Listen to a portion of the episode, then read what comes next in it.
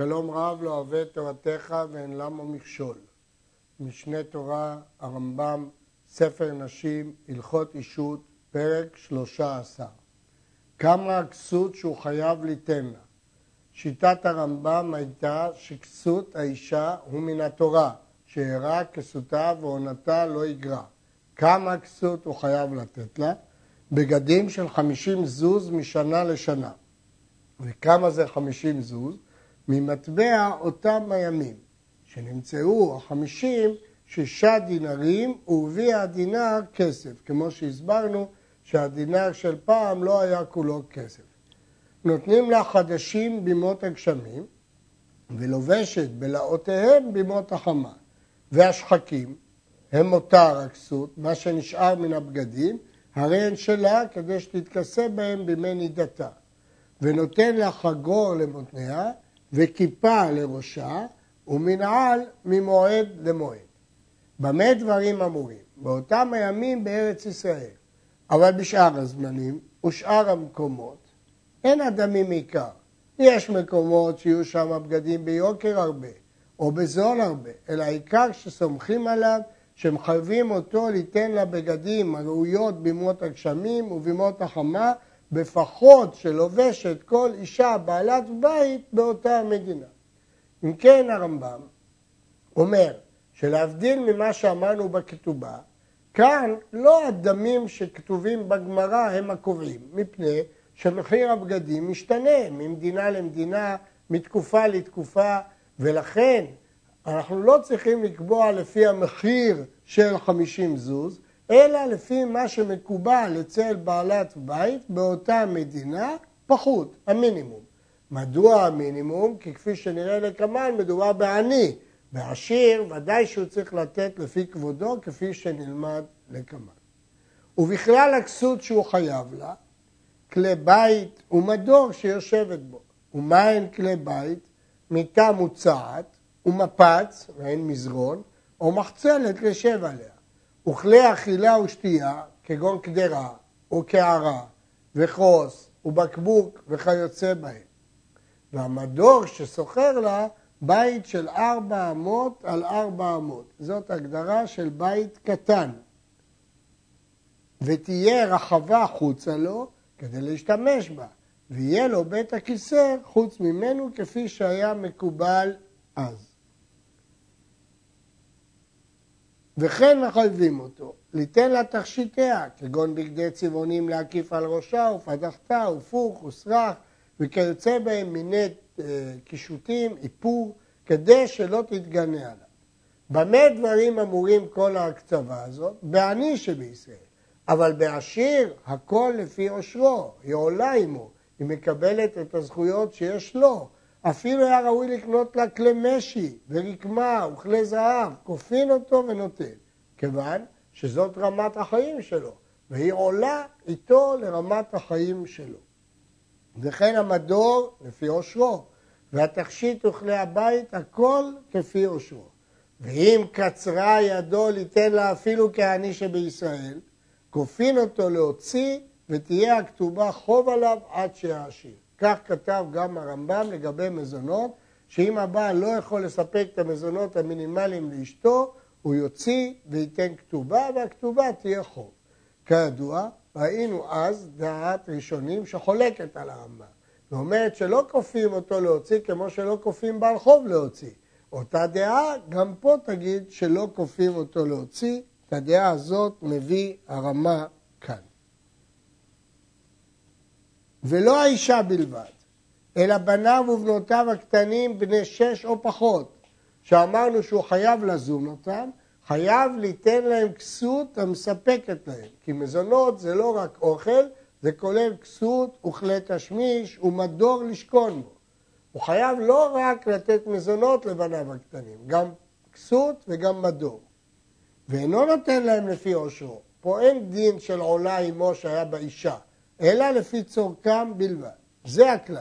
כל מי שיש לו עליו מזונות, בין בחייו, בין אחר מותו, יש לו כסות וכלי בית או. כל מי שחייב לתת מזונות, בין בחיים, בין אחר המיטה, חייב לתת גם מדור וכסות.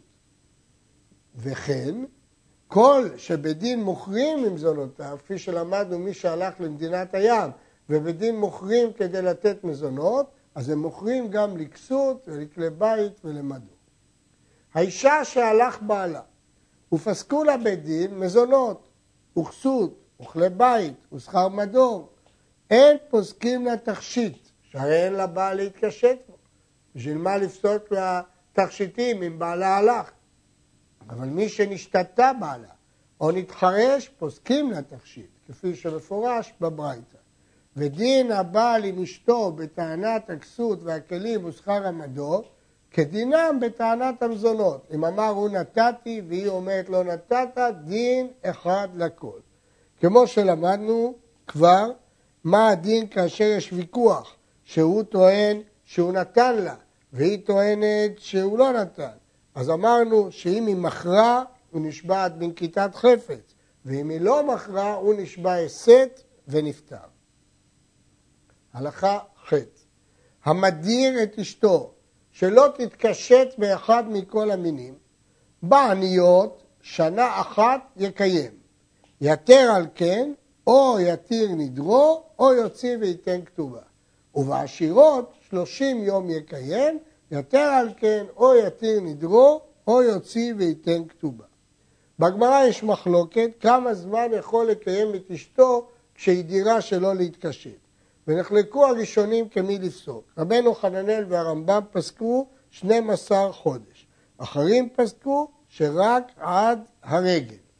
וכפי שאמרה הגמרא, יש הבדל בין העניות לעשירות. בגמרא יש שלוש דעות, יש דעה עשר שנים, יש דעה עד הרגל ויש דעה י"ב חודש. והראשונים מתפלאים קצת שהרמב"ם פסק כשמואל נגד רבי יוחנן ונגד רב חסדה, אבל הרמב"ם פסק כשמואל. ברש"י משמע שמדובר באדם שהדיר את אשתו מראש בזמן קצוב, אבל אם היא דירה סתם צריך לגרש מיד. אולם מהרמב"ם משמע שאפילו בידירה סתם יש לו שנה להתיר את הנדר. נמשיך ונראה. הלכה ט' היא דירה שלא תלך למרחץ בכרכים שבת אחת, כי נוהגים בכל שבת ללכת למרחץ, ובכפרים שתי שבת, אחת ושתי שבת. שלא תנעול מנהל, בכפרים שלושה ימים, בכרכים מעת לעת, היא לא יכולה להיות מעת לעת בלי מנהל. יתר על זה, יתיר נדרו או יוציא וייתן כתובה. היא דירה שלא תשאל ושלא תשאיל מכלי הבית שדרך כל השכנות לשאול אותם ולהשאילם, כגון נפה וקברה, ערכיים ותנור וכיוצא בהם, יתיר נדרו, או יוציא וייתן כתובה, פני שמסיעה שם רע בשכנותיה. מה יגידו עליה השכנות? שהיא לא משאילה שום דבר. נמשיך ונראה. וכן היא שנדרה, שלא תשאל ושלא תשאיל נפה, אם היא נדרה, שלא תשאל ושלא תשאיל נפה וקברה ורחיים ותנור וכיוצא בהם, ושלא תהרוג בגדים לבנה במקום שדרכן להרוג אותם לבנים, תצא בלא כתובה, מפני שמסיעתו שמרה בשכונתו שהוא כלאי. מה יגידו השכנים? שהמשפחה הזאת לא משאילה כלים נחוצים, שהיא לא מכינה בגדים לבנים? בוודאי שיצא שם רע, ולכן הוא יכול להגיד שהיא תצא ותיתן כתובה. מקום שדרכן, שלא תצא האישה בשוק בכיפה שעל ראשה בלבד, עד שיהיה עליה רדיד, מעין סודר, החופה את כל גופה כמו טלית, נותן לה בכלל הכסות רדיד הפחות מכל הרדידים. הרדיד המינימלי, כי זה מנהג המקום. ואם היה עשיר, נותן לה לפי עושרו, כדי שתצא לבית אביה או לבית האבל או לבית המשתה, דהיינו רדיד מכובד. לפי שכל אישה יש לה, מותר לה לצאת, ללכת לבית אביה לבקרו, ולבית האבל ולבית המשתה לגמור חסד לריאותיה, לקרובותיה, כדי שיבואו הם לה, שאינה בבית הסוהר עד שלא תצא ולא תבוא. מותר לה לבקר את ההורים, מותר לה ללכת לבית משתה, לשמחה או לבית אבל, אבל גנאי הוא לאישה שתהיה יוצאה תמיד פעם בחוץ, פעם ברחובות. שהאישה אה, תצא באופן של אה, בחוץ וברחובות, יש על זה גנאי כי זה לא צנוע. ויש לבעל למנוע אשתו מזה, שהיא תצא יותר מדי לרחובות. ולא יניחנה לצאת אלא כמו פעם אחת בחודש או פעמיים בחודש כפי הצורך, כפי שהיה מקובל בזמנו של הרמב"ם. שאין יופי לאישה אלא לשב בזווית ביתה, שכך כתוב כל כבודה בת מלך פנימה מפני הצניעות. המדיר את אשתו שלא תלך לבית אביה, אמרנו שדרכה של האישה ללכת לבקר בבית אביה. בזמן שהם עימה בעיר, חודש אחד ממתינים לו, שהוא יתיר את הנדר. שניים, יוציא וייתן כתובה. היא חייבת ללכת לבית אביה, הוא לא יכול למנוע ממנה את זה חודשיים. בזמן שהם בעיר אחרת, שמבקרים אותה לעיתים יותר רחוקות, רגל אחד ממתינים לו שיתיר את הנדר, שניים יוציא וייתן כתובה. המדיר את אשתו שלא תלך לבית האבל ולבית המשתה, או ידיר, או יתיר נדרו, או יוציא וייתן כתובה. שזה כמי שאסרה בבית הסוהר ונעל בפניה. דרכם של אנשים לגמול חסד, ללכת למשתה או ללכת לנחם אבלים, הוא לא יכול למנוע את זה ממנה. ואם היה טוען מפני בני אדם פרוצים שיש באותו בית האבל או בבית המשתה והוחזקו שם פרוצים, שומעים לו. כן. נזכיר שלגבי היציאה לבית אביה ישנם פירושים שונים בגמרא של אביה ושל רבה, האם זו אישה שרדופה, דהיינו לחוצה ללכת לבית אביה או לא, אבל הרמב"ם פסק כפי שאמרנו שהיא הדעה של אביה. האומר לאשתו, אין רצוני שיבואו לביתי, אביך ואימך, אחייך ואחיותייך, שומעים לו, כי זה הבית שלו. אי אפשר להכריח אדם להכניס לבית שלו אורחים שלא רצויים. ותהיה היא הולכת להם. יש פתרון, שהיא תבקר אותם בביתם, כשאירע להם דבר. ותלך לבית אביה פעם בחודש ובכל רגל ורגל, ולא ייכנסו הם לה אם אירע לה דבר כגון חולי או לידה. שאין כופין את האדם שייכנסו אחרים ברשותו, בעל כורחו. וכן היא שאמרה, איני רוצה שייכנסו אצלי עמך ואחיותיך, ואיני שוכנת עמהם בחצר אחת, מפני שמרעים לי ומצירים לי, שומעים לה. שאין כופין את האדם שישבו אחרים עמו ברשותו. אם האישה לא מוכנה שמשפחתה של הבעל יבואו לגור אצלם, זכותה למנוע שיבואו לבית שלה למקומה. הרעב"ד כותב שדין זה נכון אם זה באמת בית שלה, ולא שהיא באה לגור אצל חמותה. ודאי שיש היגיון בדברים הללו. הפתחי תשובה מדייק מהרמב"ם, שהיא דווקא נאמנת לטעון כך כנגד חמותה, כיוון שמדובר בנשים שחזקתן שיש בעיות לפעמים איתן. אבל אינה נאמנת לטעון על שאר בני המשפחה. אבל אחרים חלקו על הפתחי תשובה הזה. האיש שאמר, איני דר במדור זה, הוא רוצה לעבור דירה. למה? מפני שבני אדם רעים, או פרוצים, או גויים בשכונתי, ואני מתיירא מהם. שומעים לו. ואף על פי שלא הוחזקו בפריצות, שכך ציוו חכמים, הרחק משכן רע, הוא מקיים את דברי החכמים, שומעים לו. גם אם היא כן רוצה לגור שם. ואפילו היה המדור שלה, מוציאה ממנו ושוכן בבני אדם כשהם. וכן היא שאמרה כן.